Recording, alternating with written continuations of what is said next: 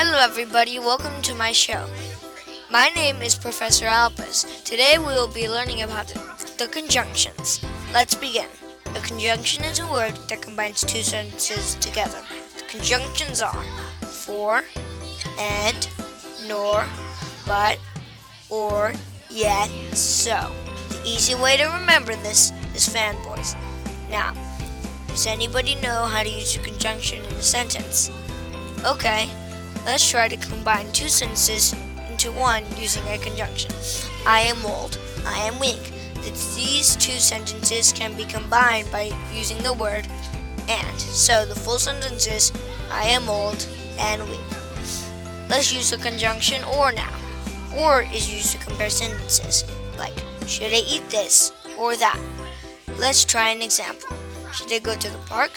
Should I go to the movies? These two sentences can be combined by using or. Should I go to the movies or the park? Let's try a challenge before we get to the last conjunction example, but let's use and and or in a sentence, combining these three sentences. Should I go to the movies? Eat popcorn? Should I go to the park?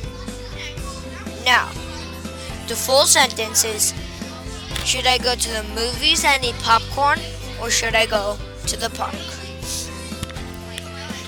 So, what you learned today, that these are the conjunctions. You can use these in paragraphs, books, and etc.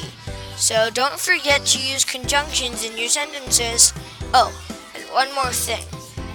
If you want more information on conjunctions, look on the internet and ask your mom and dad for help. Goodbye, everybody. Thanks for watching.